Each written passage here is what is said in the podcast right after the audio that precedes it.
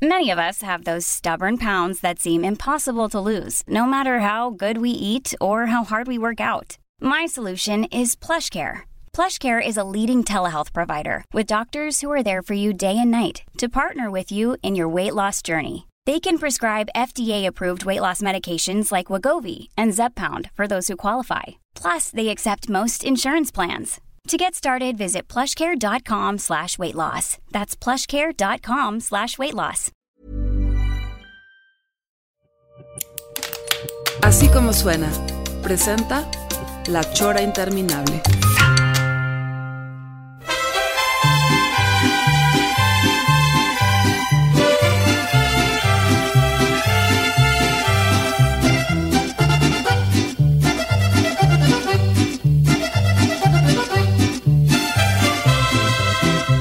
No te andes por las ramas, uy, uy, uy, uy, uy, uy.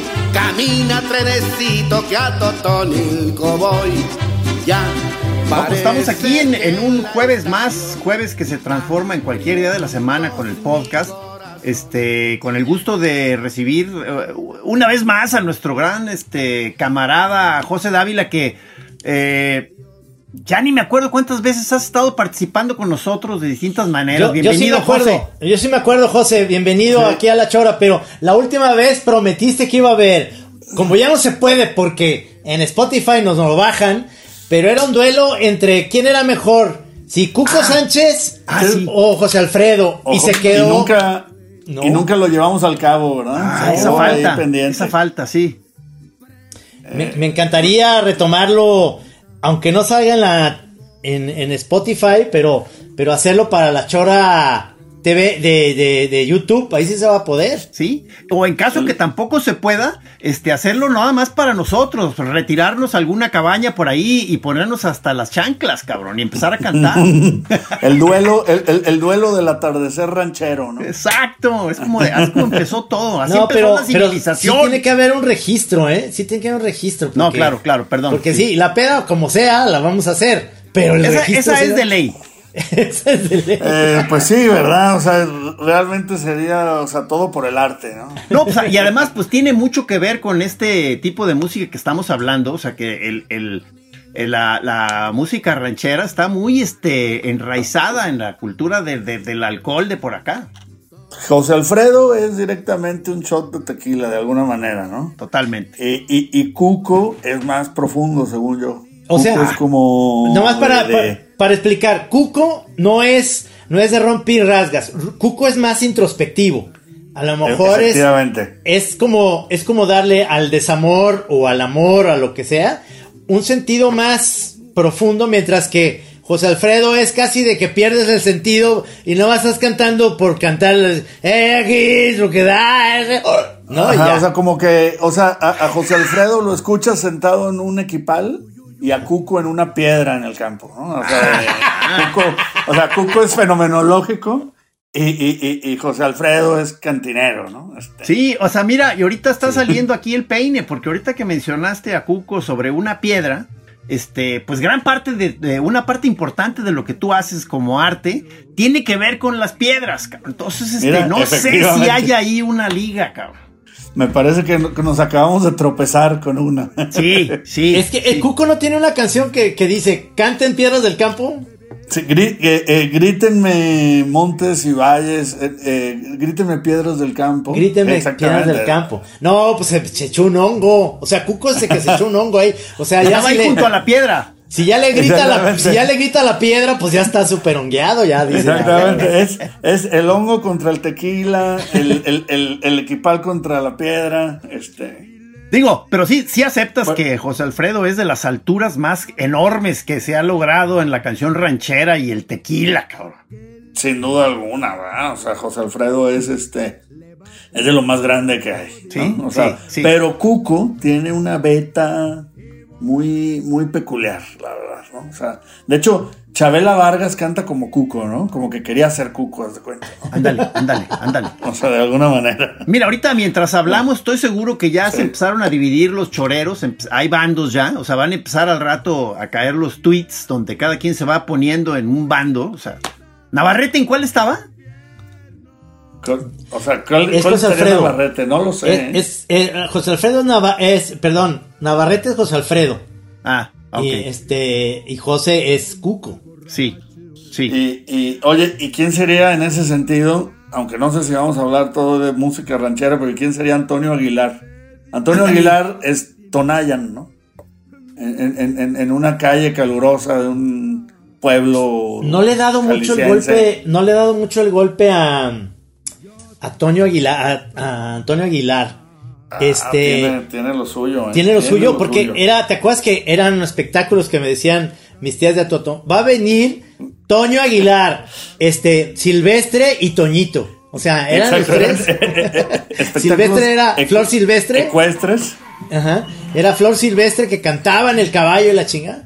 Y luego Toñito Aguilar, que luego después ya es el, ahorita el que canta, ¿no? Oye, pero ¿sabes qué? Creo que desaprovechamos la oportunidad. por- estuvimos hace poco, ahora unos dos, tres meses ahí eh, en casa de José, en, en- en Tapalpa, en una, en, en una pues encerrona muy fina, y con Nav- Navarrete precisamente y el maestro Javier Orozco.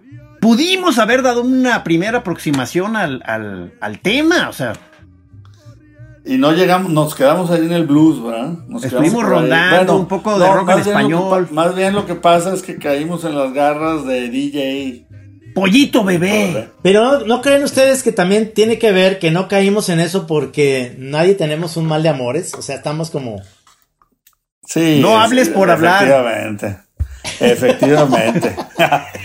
Es que cuando ¿Tú ya qué- empieza ese rollo de que sí, tócate una de José Alfredo o de Cuco, es porque hay, hay el, el corazón dolido. Yo tenía varias que quería cantar, o sea, este, mi corazón duele, este, hay tormento.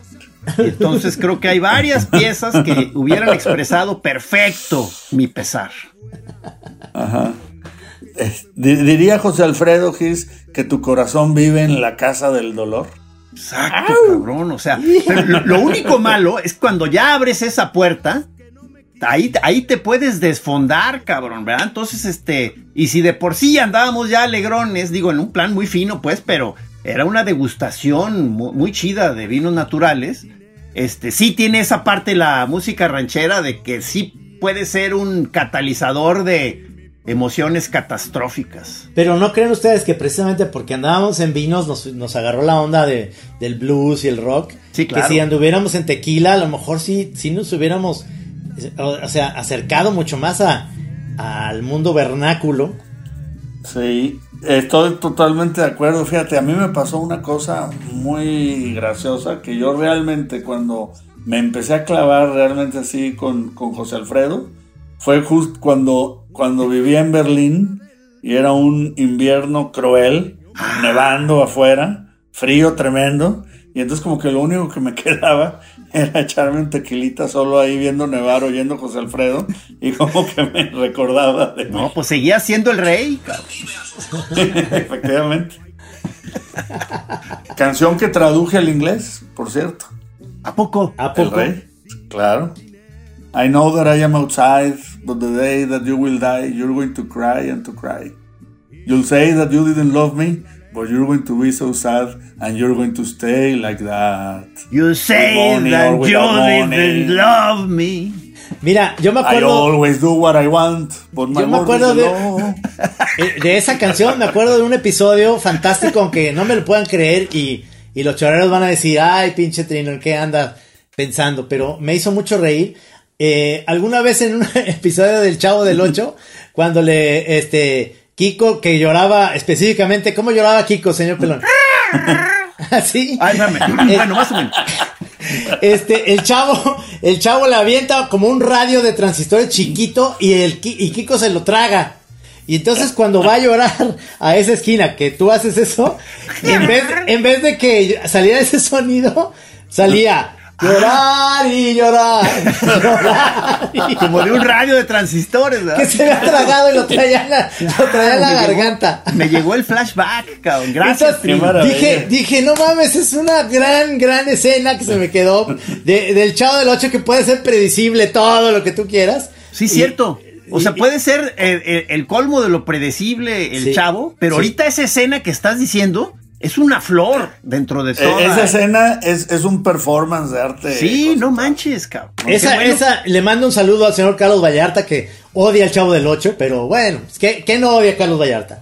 Y, y la verdad es que eh, el José Alfredo tiene, eh, o sea, esta, no, no sé si es de José Alfredo, José, esta de eh, que cuando estás como fuera de, de, este, si muero lejos de ti, que digan que estoy dormido, ¿es de él?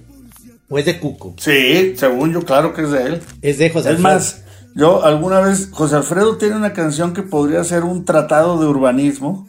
Eh, la, la de las ciudades eh, destruyen las costumbres, Ándale. las costumbres destruyen los amores o algo así, pero es como todo un, es un tratado de, de- de urbanismo de cómo se redensificó la urbe eh, del campo y se llenó y entonces la ciudad destruyó todas las costumbres que había, o sea, rancheras, ¿no? Oye, digo, como, como cuerpo de, de obra, sí es mucho más extensa la, la, la de José Alfredo, ¿verdad? Ah, no, desde luego, desde luego. O sea, Cuco es, Cuco es un este, es este canción ranchera boutique. Sí, pues, podría ser como el Juan Rulfo, ¿verdad? Que nomás fueron dos cositas, cabrón. Efectivamente. Cuco es el Juan Rulfo de la música vernácula. Ya empezamos. Ahorita que hiciste ese pequeño. Que, eh, eh, te quería decir que me fue mal, José, or- porque eh, quise convencer a Trino y a Navarrete que lanzáramos la convocatoria para con los choreros a que mandaran mensajes de voz en cómo le hablan a sus mascotas. Este, y, y ir, ir pasando ahí en la chora este, la- la- los grandes mensajes, porque hay, hay bellezas. Yo, yo, yo sé que Pues, es territorio resbaloso, pero no les gustó la que les mandé a Trino y a. y a- Mira, No. yo, te, co- yo te comparto cómo le hablo yo a mi perrita Chemita. Sí, claro. Mira, mira, mira, mira. Mira, mira. Y es, que, y es que, y verdad que mientras más, o sea, mejor sale si la tienes enfrente en ese momento a tu mascota, ¿verdad? O sea, Ah, te, no, te- bueno. te saca lo mejor de ti, cabrón. Oye, yo Sobre puedo decirles A los perros. cómo les Sí. digo yo a, mi- a mis gatos cuando los doy de comer en la mañana. O sea, eh, ellos ya están eh, en la mañana cuando ya voy por mi cafecito, ya están en la ventana como viéndome a ver a qué horas ya voy a salir a darles porque en la mañana es cuando les toca primero sobrecito. Tengo tres gatos, pero entonces ah, tengo dos, dos platos. En uno, la mitad del sobre va a- eh, abajo y luego le pongo encima la croqueta. Ah, En ese hay más, hay más sobrecito que en el otro. En el otro hay menos sobrecito y hay mucha croqueta. ¿Por qué? qué? Porque hay dos gatos que son más gandallas que el otro. Lucas es más- como más pusilánime. Ah. Entonces, a ese, a ese lo tengo aparte. Ya lo sabe él. Él, él se va, él se va al segundo plato siempre. Pero siempre acaban los otros dos encima de él. Pero él ya tragó lo que es necesario antes de que se lo agandallen. Entonces lo que les grito es, a comer, ñam, ñam, ñam. A comer, ñam, ñam, ñam. ahí está. Qué maravilla. Ahí está. maravilla. Y tú criticando, cabrón. Yo también, yo también, yo también tengo gatos, ¿eh? Ah, Tengo mira. Tengo una gatita blanca que es como puff, una nubecita que se llama Penny, Penny Lane, y Luna. Y en mi casa y en mi estudio tengo tres gatos. Ándale. Este, Benito, Nina y Demóstenes. Obviamente, obviamente, o sea, en honor a la mítica caricatura de un gato. ¿no? Claro, sí, sí, claro. Demóstenes es chido porque era más- el gato tartamudo. Era de, de Ah. Demóstenes. De, de, de- de Demóstenes y Cucho. Cucho era el, el, el- el, este, Yucateco. yucateco, ¿no? Oiga, don gato. Es, Es que, y cierto es que, eh, eh, estoy seguro que Navarrete le ha de decir de algún modo a su, a su perro, pero ya ves que él es muy reacio a, a ser meloso y todo se le hace cursi a Navarrete. Entonces no, nunca nos lo va a aceptar y nunca vamos a saber cómo le llama él a su perro en la, en la intimidad, cabrón. Ah, Se me hace habría- muy mala onda. Habría que cablear secretamente su casa. Sí, ¿no? sí, Este, sí, sí. y, y lo vas a oír, mira, mira. ¡Ey, bonita! Yo así con la güera. ¡Ey, chiquita, mi güera! ¡Ey, bonita! Pero es que esa voz que hace el pelón que nos la mandó ya grabada, está, es una joya realmente. Eh, es como si le- clavillazo le estaba dando a su perro de comer. No, sí, me, me faltó un poquito de, de- eh, no ejercité primero de antes de grabar y, y sí me, eh, me salió un poco cascada la voz, lo acepto, pero voy a hacer más, Va- vas a ver, vas a ver. Entonces, entonces Gis, o sea, propusiste que mandaran a un grupo de WhatsApp el, el llamado a sus mascotas, cada quien. Sí, o sea, incluso en Twitter ya lanzar el aviso oficial, este, de que por favor empiecen a enviar ahí mensajes de voz con sus llamados o puede ser, según yo, podemos ampliarlo a que no nada más sea tu mascota, sino pueden ser gritos de guerra o de amor, o sea, entre eh, parejas o pretendientes, o, o sea, ¿cómo, cómo, cómo tu voz se modifica? Al, a- a- a- al interpelar a, a- a- a otra persona o a un animal sagrado. Claro, ¿verdad? Así, mira, mira, mira. ¿Verdad? ¿Verdad? Claro que- Pero no, a, a- a las, a, las, a las esposas no, no les tienen también su nombrecito así chiclán. Claro, por eso te digo, claro. Claro. O sea, yo a la mía, yo a la mía le, le- le- le digo cookie, galletita, bubulú, bubulú, Eso, yo, yo conozco varios, claro. Yo, yo he estado ahí. en esos. bubulú. pero estamos de acuerdo en que tiene que estar el, el- a, a quien le mandas el mensaje para que te salga con mucha más fuerza y encanto. cabrón. Sí, yo creo que lo tienes que grabar en un momento real, ¿no? O sea, Sí, sí, que le vas a hablar y te ahí, porque si no. sí. Esto es un primer tip que estamos mandándole a los choreros. Tengan su teléfono siempre listo y cuando vean que se acerca o su pareja o su mascota, este, pues, pues Que no es lo pónganle- mismo. Qué mal pedo. Creo que ya salió chueco el mensaje, pero, pero me di a entender, pues, ya, ya, ya. Espérame, espérame, espérame, espérame, mi vida, porque ahí viene el gatito. Y luego sigues tú, ¿eh? ¡Ay, mamacita!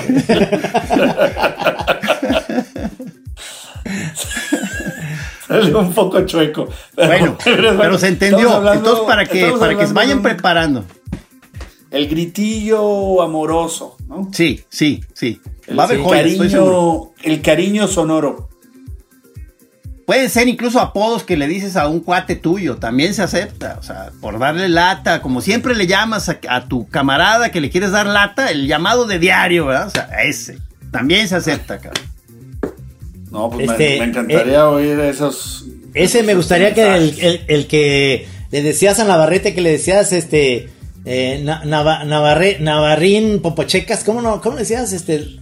Ah, no, es que le hemos llamado de tantas maneras a ese Rastafarian decadente, cabrón. ya, ya, Rastafarian decadente, ya está. No, no te creas, Navarro, Navarro, no te creas, no te creas. Aquí nomás andamos especulando, no, no, no. Navarruki, Nava, Navamestas. Navarru, Na- Navarruki, Popochas. Popochas, popochecas. Y luego no le gustaba este marranete, ese, le, o sea, ese le molestaba mucho. No, no, no, no, ese no, ese no. No, ese no, ese no. Ese queda borrado ya. Borrado, grabado en la chora. Inmortalizado en la chora, pero borrado para siempre. Sí, sí. No, lo, lo chido es que ya estamos todos en una etapa en la vida mucho más madura. En donde ya no, ya no hay tantos rencores. O sea, antes un incidente de este tipo, ¿te acuerdas que podía durar semanas en que te empiezas a, a- a- te, te sentiste por lo que te dijo el otro, le respondes y o sea, una cosa, el, el- el brío juvenil tiene esa parte eh, muy desgraciada, ¿no? Que, que- que- que te puedes eternizar en pleitos. cabrón. ¿Te Ya ahorita a acuerdas nuestra que- edad ya dices, no, pues sabes qué, me queda ya poco de vida, ya no hay que pelearnos. Ven aquí, cosita. Véngase mi Navarruki, Navarruki bonito. Marranoche, marranoche. Oye, José, platícanos, ¿qué es? A ver, ¿qué es lo que sigue en tu. eh, eh, ya poniéndonos en, en lo que estás haciendo, eh, eh, este. ¿Qué es lo que sigue? ¿Qué, qué, qué ciudad sigue? ¿Está afectando un poco que este de- desmadre que está pasando en Ucrania a tus viajes este, constantes a presentarte en Alemania o en Londres o donde sea? ¿O no? Pues mira, hasta el momento todavía no, pero sin duda alguna estoy ahí un poco alerta, un poco inquieto de que pueda pues, extenderse ¿va? esta situación. Y, se me, y tengo, tengo una exposición eh, en junio Ajá. Este, en el Museo Haus Constructiv de Zurich, en, en Suiza, ¿no? Y es como el proyecto grandote que de hecho vengo trabajando ya como desde hace casi un año. Y bueno, en teoría, y siendo Suiza y esta cosa como neutral y etcétera, pues en teoría no debería de haber problema. Sin embargo, bueno, pues no sabemos cómo se va a, a desarrollar esto, ¿no? Oye, perdón, eh, esta, esta expo que dices, ¿es la que estuvo fotografiando nuestro Camichín? Efectivamente, es la que Cami. Gran Cami. Así le dice. Ay, mi Cami. Venga, mi Cami. el Cami. Y ya como que le gusta que le digan Cami, ¿eh? Ya como que lograste. Ya, ya le gustó, ya le gustó. Ya lo, ya lo suavicé ahí, ¿no? Este, Pero nos fallaste porque teníamos sesión ayer para, para filmar ahí este, eh, en tu estudio, pero todavía está pendiente alguna, eh. alguna grieta por ahí. Es que fíjate que tuve la oportunidad de hacer algo que no había hecho anteriormente, que conseguí una bodega muy grande y entonces pude adentro de la bodega eh, marcar, digamos, como a escala real, eh, dos salas del museo y hacer la exposición ahí tal cual. O sea, hice una réplica, digamos, en tabla roca ah. de las salas del museo, incluso con las columnas, con todo. Entonces, de hecho, es como si de alguna manera pues entraras a, la sala del museo, pero, pero casi como un set de cine, pues, en ese sentido. Ah, qué porque Está, están hechos los dos espacios y es lo que ahí Camichín ha estado grabando. Desde cómo se construyeron los espacios, la obra que empecé a desarrollar para, la montamos, la documentamos y, en eso anda ahí. Pero, pero ¿cuántas este, este, piezas?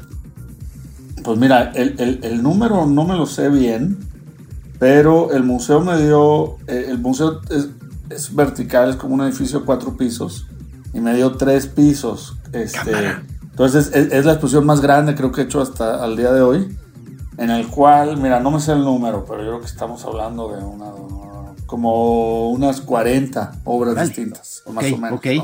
Entre escultura y pintura, este, sobre todo, pues es la obra más reciente, entonces volvemos al tema de la piedra. Son muchas esculturas que tienen que ver con la fuerza de la gravedad, sí. este, como, como el eje uno de tus que gira todo. Digamos que es uno de tus constantes, ¿no? Digo, espero que más de un chorero le empiece a entrar curiosidad y se meta a checar tu, tu rollo. Pero, pero así a, grandes rasgos, ¿cómo describirías eh, tu rollo? Como dices, eh, hay, hay mucha, hay piedras, hay vidrio, hay, o sea, hay mucho uso así como del ver los materiales y cómo se tensan entre sí, ¿no? O sea, Oye, sonaste chatarrero de los que van a la calle. ¡Hay piedras! hay mucha tierra para que vendan. Eh, mira, a, alguien que tenga la curiosidad de, pues sería un honor que se fuera a, meter, por ejemplo, a mi página de internet, que es josedavila.mx. Y, y bueno, ahí va a encontrar de lo que efectivamente llevo varios años interesado en hacer que la escultura sea un dispositivo, digamos, que, haga evidente la fuerza de gravedad, porque cuando empezaba a hacer otro tipo de esculturas me daba cuenta que pues finalmente, eh, aunque suene algo como muy básico, pero es cierto que se tiene que sostener, ¿no? Se tiene que quedar parada, o sea, algo necesita soportar o apoyar o estar balanceado.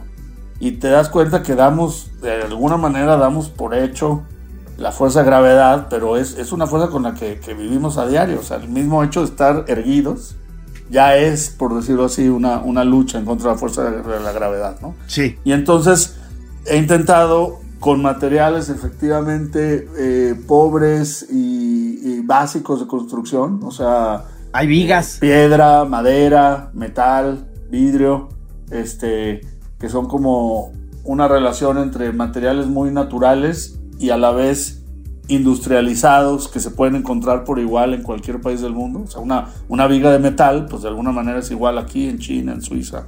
O un pedazo de vidrio. O... Y entonces intento eh, crear como relaciones de balance equilibrios, distintas eh, eh, formas y fuerzas, ¿no? Tensiones, porque luego yo me, acuerdo que usas mucho también, ¿cómo se llaman esas como bandas elásticas o qué es eso? Que eh, porque muchas están ahí como sosteniendo unas a otras. Sí, les digo, pues así comúnmente aquí en México les decimos cinchos.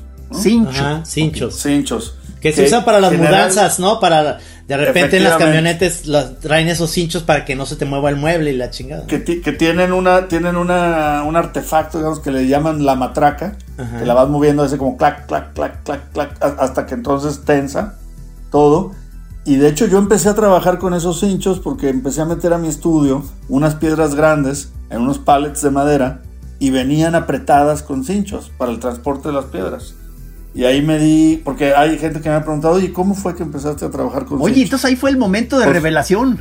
Sí, fue como una especie de epifanía, decir, oye, pues esto entró a mi estudio solo, como un perro callejero, digamos. ¡Qué maravilla!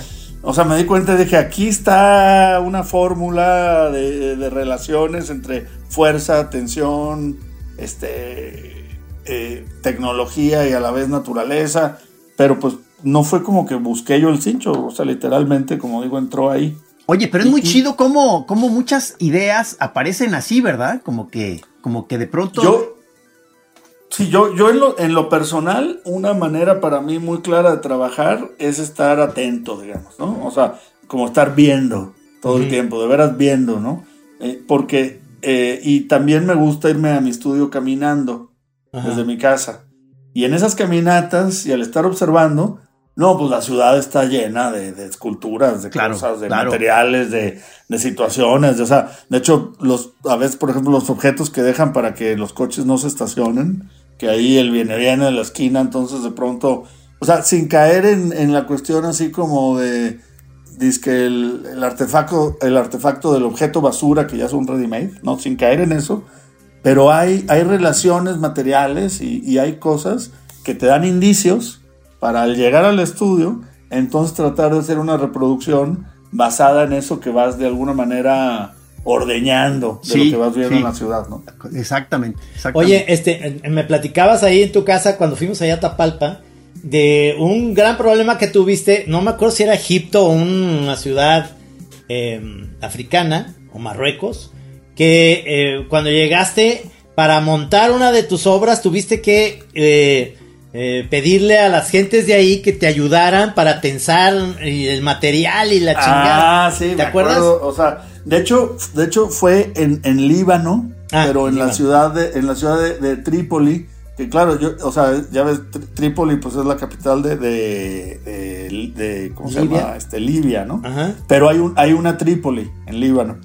Este, y eh, de hecho, este, ¿cómo se llama? Oscar Niemeyer, el, el arquitecto este, famosísimo, hizo ahí como un centro de convenciones en los años 60 que quedó olvidado como una especie de gran elefante blanco y ya nunca realmente se usó para otras cosas.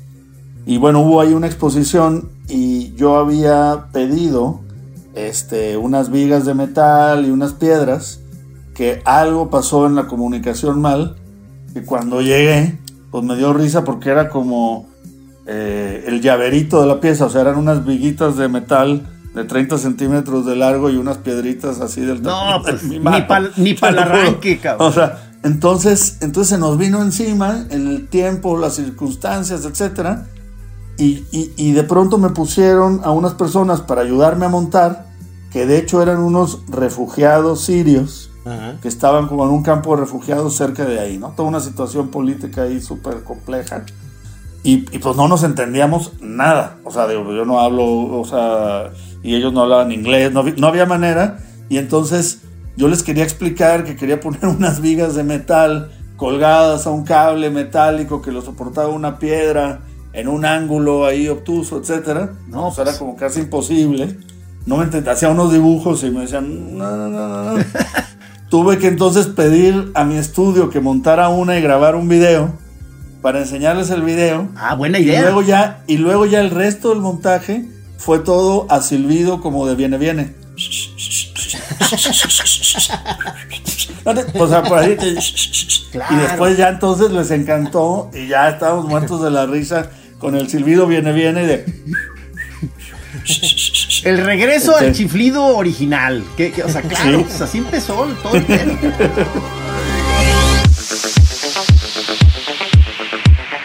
Efectivamente, fue, fue toda una historia increíble, la verdad. Ajá. Este, Eh, Eso, eso me imagino que, que resolver eso en el instante, de bote pronto, es lo que te ha dado como muchísimo callo en ese rollo de, eh, lo admiro mucho de los artistas que de repente los invitan a un... Me ha pasado, por ejemplo, en el mundo de los moneros, me pasa mucho cuando veo a, a Liniers que llega y resuelve ahí en el momento, ah, mientras que uno lleva, ¿no? Y dices, oye, tendrás para armar, este, para poder dibujar esto en la pared, tendrás una de transparencias o de algo de luz para que se proyecte en la pared, para yo poder dibujar mi dibujo que quede igual. Y este cabrón llega sin nada, o sea, ah, y compra como unos pinturas y la chingada y pácatelas, cabrón. Ahí lo, lo, arma cuando ves un artista realmente que maneja. No, pues es que a mí me dicen, oye, pues no, no llegó tu lápiz. No, pues me suelto a llorar y me regreso al hotel, cabrón.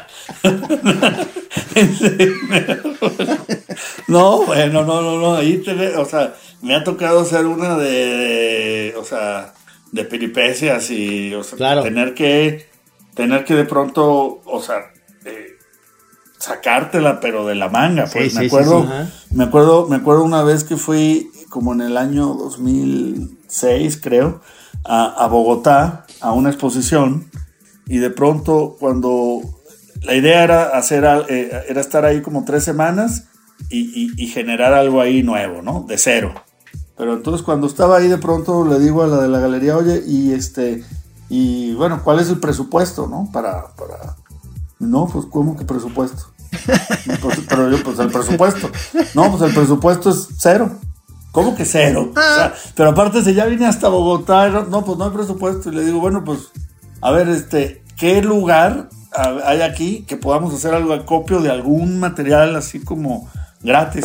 Ah, no, pues que ahí al lado, cerca del mercado de abastos regalan cajas de cartón de toda la fruta que sacan y que no sé qué. Pues fuimos ahí por cajas de cartón y de pronto eso me ayudó a hacer una obra que para mí fue muy importante, que con unas cajas de cartón vacías eh, recreé como una suerte de copia, pero en ah. cartón, de unas columnas del, mítico artista así, minimalista gringo Donald Judd. Ah, yo conozco esa Claro, eran unas, el, el, de él eran unas cajas en metal perfecto, hechas en Detroit, ¿no? Con una cosa ahí como de de metal, este, de, automóvil, etcétera, este, como la industria perfecta. Y entonces yo lo hice ahí, pues, por, por, por este, improvisar, ¿no? Ante la necesidad básica. Ah, Pero luego te das cuenta que entonces luego como que tiene ahí un doble mensaje de la diferencia entre el primer mundo, el tercer mundo, lo industrializado y lo, pues ya ves, lo improvisado la, favela y el, y el, este, el rascacielos. Sí, sí, sí, se generan, Se generan ahí este, líneas de contenido que a veces son el producto de, una, de un momento improvisado. A saber agarrar al vuelo este, las ideas, ¿verdad? O sea, que, que, ahí, este, con tu redecilla.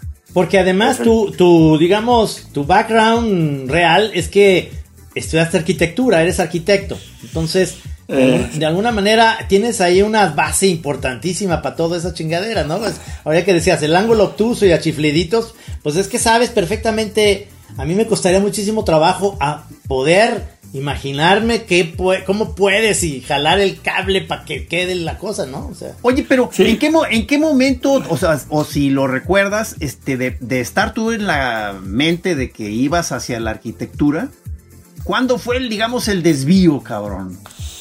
¿En qué momento me malié? Este, la verdad, este, fíjate que desde antes de estudiar arquitectura yo traía ahí el, gusanito de que en realidad como que quería estudiar arte, pero, pero no estaba muy seguro de, Fui a visitar la escuela aquí en Guadalajara de arte y no me latió mucho lo que vi porque había como una clase de dibujo de desnudo.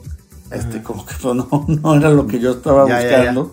Y luego, entonces, viendo la, escuela de arquitectura del ITESO, eh, había ahí como un taller de maquetas y una cosa que me tocó ver como de que estaban haciendo unas pruebas de cómo iluminar un objeto y entonces cuál era la sombra que arrojaba ese objeto y cómo dibujar, etcétera. Hubo como cosas que me llamaron más la atención y me metí a arquitectura, pero siempre tuve ahí el punto de que realmente como que me interesaba mucho, mucho el arte, pero estaba ya estudiando arquitectura y bueno, ya estaba ahí. Y se dio de manera casual eh, la visita a Guadalajara de, del mítico este, curador que le quisiera mandar saludos, si oye esto, Guillermo Santamarina. Ah, lo entrevistamos hace dos Acabo de semanas. estar aquí hace tres Ah, semanas. ¿sí? Uy, qué maravilla, Guillermo. ¿no? Y entonces Guillermo, que era amigo del Pony Ajá. y de César, eh, de Cosío. Colima. Pony Cosío, eran- de allá de Colima, y César, que en paz descanse, ¿no? Sí. Efectivamente. Y entonces ellos, al ser de Colima, eran amigos de Cheneque, Así que es. estaba estudiando arquitectura, pero en ese momento pintaba, era como pintor y estudiaba arquitectura. Y entonces fue Guillermo Santamarina a- al, al- al taller donde vivía el Chene y al cual solíamos ir siempre ahí y ya estar tomando caguamas. Muy buenas paris ahí. eh, eh, ¿Te acuerdas? ¿Te acuerdas? Sí, sí, sí, Efectivamente, ¿no? Y de ahí, y de ahí Guillermo Santamarina pues vio varias cosas que hacíamos y nos, nos planteó así de la nada, así como es de bote pronto, hacer una exposición que se llamaba Obra al Piso. En el 96, este, en... ¿Te acuerdas de, de cómo se llama Ricardo Pluma Azul? Ah, sí, Ricardo Este, Reyes. Ricardo Reyes. Sí. Que tenía un... Bli, Bli, un- Bli también se llamaba. Bli- Ah, bli- sí, sí. bli- Que este- tenía una tienda de, de vestidos ahí por Sí, Vallarta, sí, ¿no? un modisto. Eh, ah, bueno, pues en ese lugar, en la tienda de vestidos de Vallarta, fue la primera exposición que se llamó Obra al Piso, Ándale. de, de Guillermo Santamarina. Y ahí estaba, pues, este, Gonzalo, Lebrija, Francisco Ugarte, yo, como, este... Y toda tu que- banda. Que, que digo, nomás como un dato ahí al, al margen, Ah, son a- los famosos Capetillo, con los, de los cuales hablamos mucho nosotros aquí en el programa. Vaya pinche apodo, pero bueno. Pero ya, ya, ya, ya es que ya se quedó, pues ya lo quedó ya. No, no hablamos. Habla Gis nomás porque él es capetillo. O sea, él es capetillo realmente, aunque se diga Es- místico. Gis es un capetillo de closet. Yo soy un embajador plenipotenciario en todas direcciones. O sea, si estoy con los místicos, represento a los Capetillo y viceversa. Eres, un- eh, este, eres un camaleón. Este. Sí, mucha gente me lo agradece y mucha No, gente nosotros le decimos, les- nosotros le decimos veleta, pero está bien, sí, Sí, no, camaleón está bonito. onda. Siento una, una visión muy, muy pobre de, de- de muchos místicos que me tiran Oh. mala onda. O eres el famoso mistiquillo. Sí, se me mitad acusa de ser místico, mitad mistiquillo. capetillo. Mi- Se me Mistiquillo. acusa de eso. es bueno, es bueno ese, ese mistiquillo. Oye, oye, José, ¿qué tan cierto hay que, que sé que es cierto, pero platícanos, que Elton John tiene una pieza tuya? Eh, efectivamente, es, es es cierto. Puedo, puedo corroborar este, el hecho que compró esta pintura eh, el año pasado Ajá. para regalársela a su esposo de cumpleaños. Este, maravilla, La compró en la, en la galería de Sean Kelly en Nueva York. Ajá. Y pues me sentí altamente honrado porque soy un pues, fan claro. total, la verdad, de, digo, Elton John. Por y entonces este le dije, le dije a la galería, oye, ¿podría este solicitar este conocerlo en algún momento? Audiencia. Y me dicen, sí, sí, le vamos a decir. Y no, pues ya no sé, no, no supe nada. No, Pero- bueno, give it time, a lo mejor está esperando. Pero sí, Eh, o sea, efectivamente. Algún Pero día entonces ahí no fue escultura, fue una de tus pinturas. fue una pintura, sí. O sea, de hecho, la verdad es que yo solía pintar muchísimo, desde niño hasta casi como hasta los 15, 16 años, que entonces ahí como que perdí todo el interés de casi todo, ¿no? Pero ¿Qué pasó? siempre, la vida perdió Tuve sentido en esa. Tú- ajá, de pronto me convertí como en un adolescente emo, este, ahí como, este, y- Decepcionado. y decepcionado y, o sea, ya nada más, este, eh, decepcionado y, y frívolo, ¿no? Este, y, y- de pronto volví a pintar hace, bueno, ya no, ya son hace, hace ya varios años, hace quizá como ocho años. ajá. Y, y- y es, una, es una actividad, es una obra que disfruto muchísimo y que llevo, digamos, unos tres años, yo creo, eh, desarrollando una obra pictórica que tiene que ver con el círculo como punto de partida, ¿no? Como una forma básica, este, platónica, que de alguna manera será quizá como la, la primera forma geométrica que a lo mejor el humano pintó, ¿no? Pensando casi casi hasta en el sol pintado por los este, egipcios o así, ¿no? Un círculo perfecto. Ajá.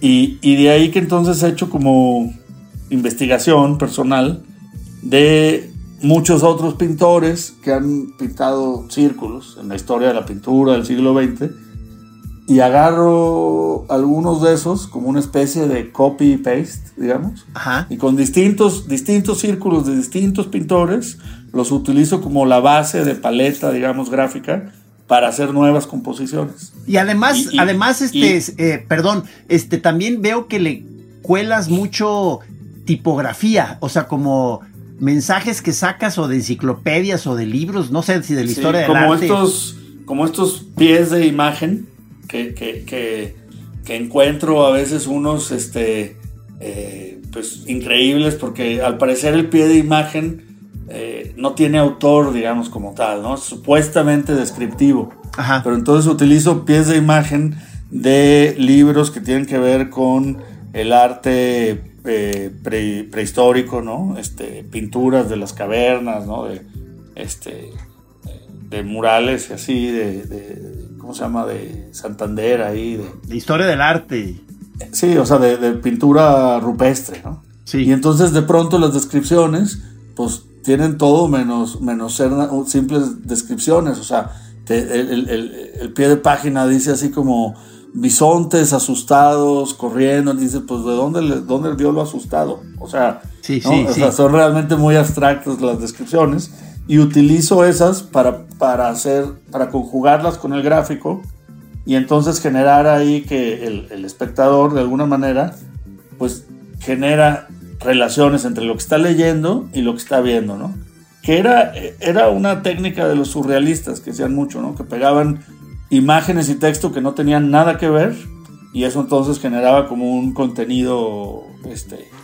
eh, ¿Cómo era la- la famosa esa de poner sobre una, no sé qué, de planchar un paraguas y no sé qué? O sea, que, o sea como la, la- la unión fortuita de dos eh, universos que de pronto colisionaban en ese momento.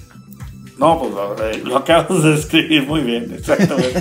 No me sabía la, no me sabía la del paraguas. No, no, te la voy a mandar luego porque es, es, es un clásico. No, y yo te voy a platicar, porque a lo mejor no te lo, no te lo dije o no te lo he platicado cuando fuimos, Kiss y yo, a Angoulême, en Francia. Este, Sí. estuvimos unos días en París y fuimos al, al Museo Pompidou.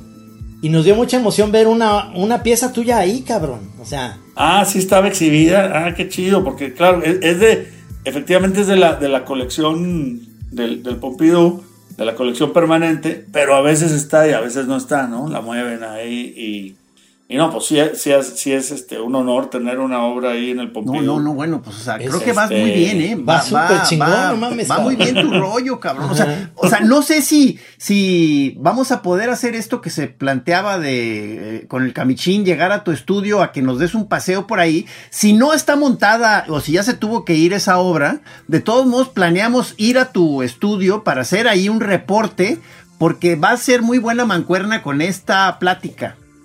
Sí, no, digo, y, y quizá evidentemente la, la- la obra que está ahorita ya no va a estar porque la tenemos que mandar el próximo viernes. ¡Ash! Ya ves, se ha hecho, se ha hecho un desmadre logístico de los envíos, ya ves, en barcos Sí. Ajá. de cosas, a raíz de hecho del COVID. Ajá. Y ya no sé eso también cómo vaya ahorita a afectar el coletazo de la guerra en Ucrania. Pero si, por ejemplo, si antes mandar una- un contenedor en barco eh, de México a Europa tardaba tres semanas y costaba, digamos, mil pesos, pues ahora se tarda 12 semanas y cuesta cuatro mil pesos. ¿no? O sea, subió Sí, como el sí.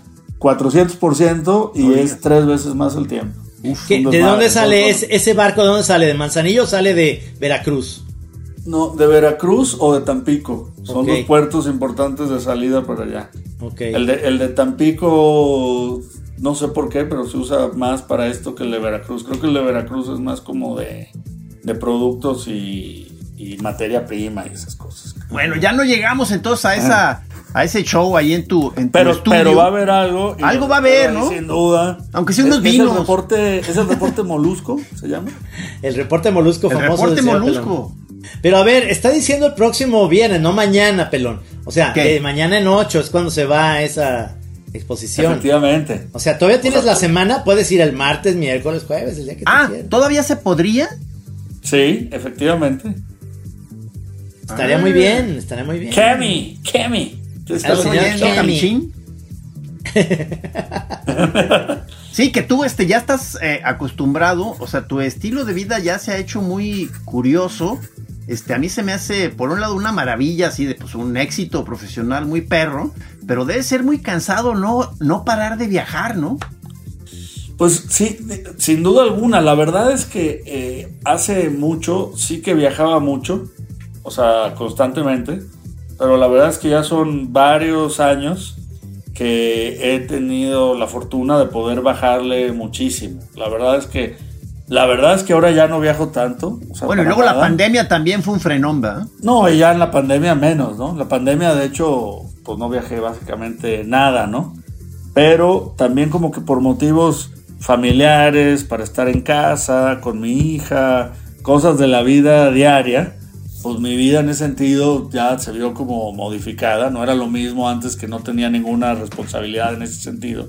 Sí. A de pronto ya tener una hija, llevarla a la escuela y hacer todas estas cosas. Sí. Entonces ya reduje, afortunadamente, los viajes a los mínimos necesarios y más bien a ciertas cosas de, de montajes y de mandar la obra y de etcétera. eh, cuento con el apoyo de gente en mi estudio, ¿no? Porque si no, efectivamente suena como mamón porque es como, ah, sí, qué padre ir de viaje. Sí, pero es una chinga si Sí, cuando sí. tienes que estar de viaje constante. Suena muy, ¿No? muy, muy cansado. Oye, José, y, y ya se nos va a acabar el tiempo, pero ¿Cómo? lo de los vinos naturales, ¿de dónde surge Ah. esa, esa versión tuya que No, obviamente la has, la has, este, eh, pues cultivado en los últimos años muy cabrón? Perdón, nomás quiero aquí añ- añadir, como, como verán, se, se abren varias posibles sesiones este, a partir de esta plática con el señor Dávila. Ya de hablamos, vamos a hacer ese debate de música ranchera, vamos a hacer este, una visita a su estudio. Y esto es muy importante, todo el tema de los vinos naturales, que es un apostolado que iniciaste hace unos años. Sí, es más, volviendo a, yo diría que, por ejemplo, José Alfredo es un Barolo. Y. Cuco, Es una- eh, es y- una marca, Cuco, ¿verdad? eh, ¿O qué es? Un- sí, no, es, es- es un tipo, de- es un, Un tipo, un vino, tipo. una, una, Uva, eh, ¿no? una zona, una zona italiana. Italiana. Y, y José Alfredo, y, y, y- y- y Cuco es un vino natural, ¿no? Ah, ah, ah. No, mira, no, la verdad es que eh, cuento con la. O sea, la verdad es que el que me metió de lleno a esto es el maestro Luigi Sasso. Que lo vamos a tener también aquí, amigos. A quien yo aconsejaría invitarlo porque Sí. aparte de, de ser un experto en vino, Es un personaje. Es, muy agra- es un gran conversador. es un Sí, sí, sí. Te va, Y- te va a caer bien, Trino. No, sí, que, que es muy asertivo, ¿no? es lo Sí, que sé. sí, peleonero Ah. y suelta O sea, verdadazos. No, sí, no, o sea, no se anda entre las ramas, ¿no? Sea, o sea, de hecho, de hecho, por ejemplo, le dices, oye, ¿y el vino mexicano? Ah, es malísimo, un veneno. oye, pero ¿cómo que? No, bueno, pues tú dile a un italiano que haga tequila. Oye, no, bueno, Luigi, pero sí, vino bueno mexicano, ¿no? Claro bueno, no. sí, uno de mil, uno de mil. Uno de mil. Ok, con eso, vamos, ahí vamos. A mí sí me digo, ya ves, es así, ¿no? Es un gran personaje. Pero, este, pero bueno, él la verdad es que fue el que me empezó a introducir en lo que, de hecho, hay gente que ha disputado mucho ya el término vino natural porque, pues, es, es muy complicado para definirlo. Y más bien creo que se está utilizando últimamente el término vino de baja intervención. Ándale, O sea, Catrín. que, que quiere decir que... Explica más, vez- ¿eh? Explica más que natural. Ahorita que lo Sí. escucho, explica mucho. Efectivamente, porque como que vino natural es como, pues, como, como que natural. Suena hippie, natural, ¿no? Suena hippie, Sí, suena como cochinón con tierra, como, sí. Sí, sí, sí, o sea, como mal hecho, ¿no? Ahí, Vino turbio. Este turbio que de pronto hay uno que, que sabe así como a ropa mojada, ¿no?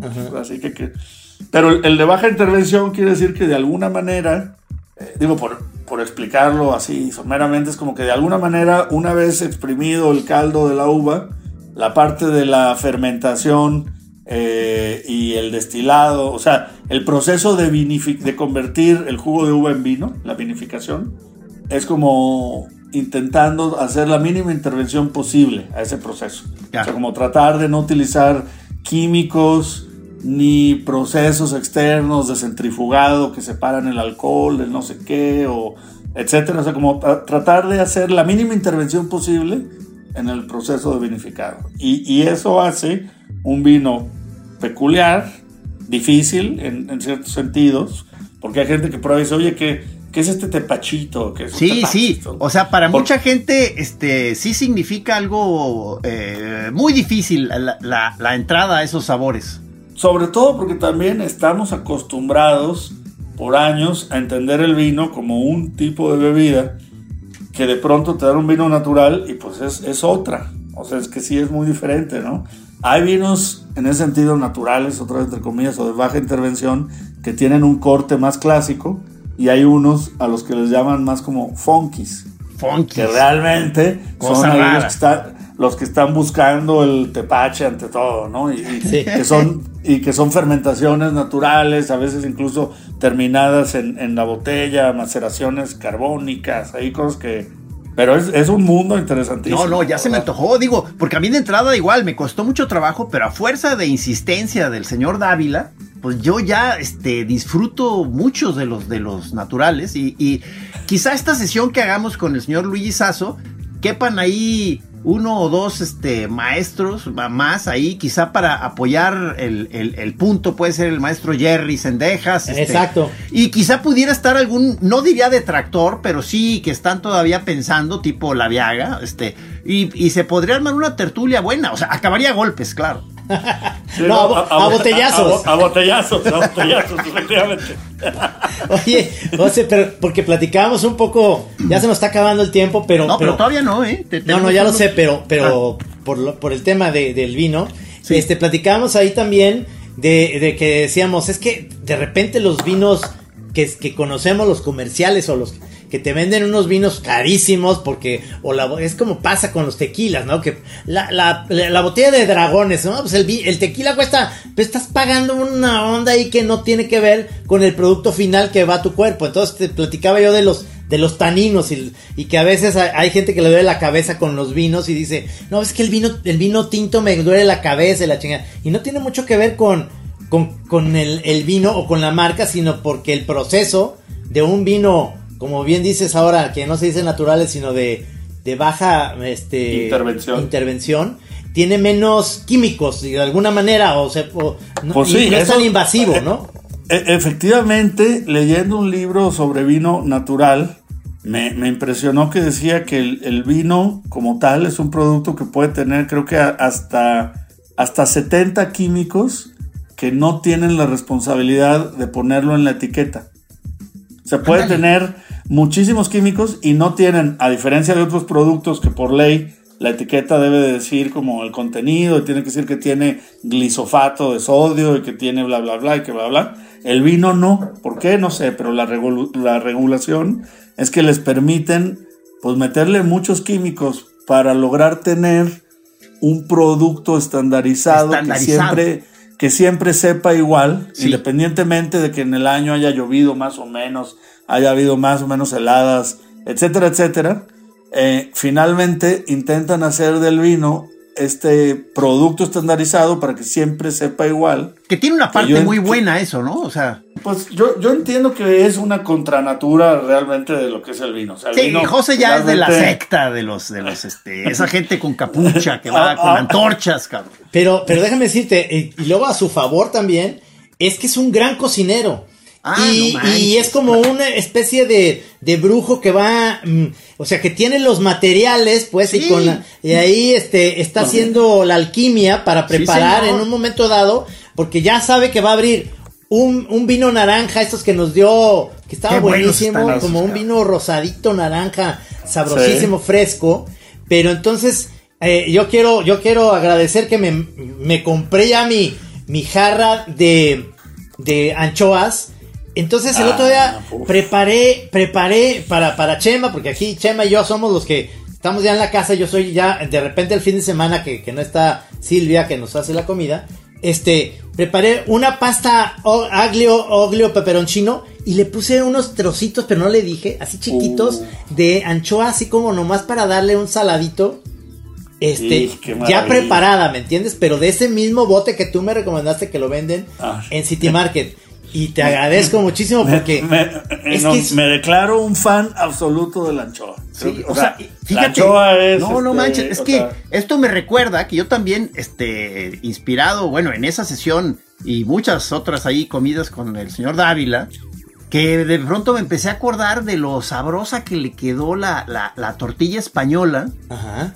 Y este, y le pedí que nos diera audiencia, que espero que sea próximamente, a que ahí como que hagamos un pequeño taller en que nos explique hacerla así al putazo. Es sea, muy es- difícil, ah, cabrón. eh. Es muy difícil. Eso es de Pero qué rica puede ser una buena tortilla española, puta. ¿verdad? eh, cuando, cuando, es, cuando está bien hecha es una delicia. Oye, pero es, de José. esa- pero es de esas cosas que parecen fáciles. Exacto. Y hacerla es un pedo porque para que te quede el huevo cuajado al punto Sí. y que no se esponje como si fuera una tortilla como de huevo con jamón, sino que realmente tenga un, un centro más melosito y afuera bien hecho. pues, Eh, oye, José, ese día si me invitas, yo yo llevo porque es nada nada difícil hacer. Yo llevo unos pimientos de padrón y los y yo los hago así con sal nomás y aceite de oliva, Uf, acompañado con una tortilla porque ya se consiguen Ya se los está armando la sesión, qué maravilla. Ya, no, ya me está dando, ya me está dando hambre. Ya me con un vino con un vino natural y entonces es la tortilla de patatas, algún jamón serrano ahí de jabugo rico, más estos pimientos del padrón que, que se hacen muy fáciles y son Y, po- y podríamos hacer de lado que ya empecé ahí a experimentar. Bueno, mi esposa Mariana, este, es su receta y ella fue la que empezó, pero la, la ensaladilla rusa. Ándale, ¿Les ¿qué la lleva? ensaladilla rusa? ¿Qué la, lleva eso? La famosa, el famoso platillo este español que es como, de alguna manera es como papa cocida en pequeños pedacitos. Hay gente que le pone también este zanahoria, chícharo, atún, mayonesa, que se hace como este engrudito Ok. de, de- de medio ma- mayonesoso, eh, que es súper monchero, ¿no? Es así como... Mira, José, si ves que luego ya no empieza a funcionar lo del arte, clases de cocina. Claro, ya está, ya está. Efectiva- efectivamente, siempre, siempre quedará la cocina. La ensaladilla rusa va aderezado con un poco de pólvora ahorita. Oye, me, me da mucho gusto, me da mucho gusto que hayas estado aquí en La Chora, este, eh, sobre todo porque hay miles de temas que se quedaron que podemos platicar, porque obviamente también tu gusto musical es otro. Ah, no manches, no, claro. Acuérdate, la primera vez que vino a La Chora fue para ponernos una playlist de música de alcoba. Ah, sí. En música de alcoba, exactamente. Porque obviamente estamos hablando de la onda vernácula, pero tú tienes también una colección enorme de música de blues. Que, que eso sería Le muy gusta bueno el country, le gusta la electrónica, el rock. o sea, Country. Sí, aunque me, aunque, aunque me encantaría con Trin- contigo, Trino, hacer ahí un, eh, un clavado en música de los ochentas. No, bueno, Esa me encanta buena. que me encanta que te gusten. Dos de mis rolas preferidas que las pones muy seguido, que es Dreams de Fleetwood Mac y Trouble de Lindsey Buckingham. Uf, no, bueno, joyas, o sea. ¿No? No, Y- pues ya y- quedaron y- pendientes como cuatro sesiones. Va a estar muy bien. O sea, va a estar muy bien. Este, José, muchísimas gracias. Este, eh, quizá próximamente primero te vamos a caer a tu estudio a filmar algo ahí. Eh, Luego, luego va a ser este degustación de vinos, luego tortilla española y luego regresamos por la vía de Cuco Sánchez a casa. Masters, la verdad ha sido un placer. Muchas Oye, gracias. gracias. por estar en la chora, señor Pelón. Pues qué, qué, qué buena chora, ¿eh? Yo me No quedo manches, como muchísimas contento. gracias. Qué chido, choreros, clávense, se lo lavan y, Y acuérdense que detrás de todo esto, que está muy bien grabado, está el señor Rudy Almeida, nuestro productor. Siempre. ¡Salud! Dinero y amor.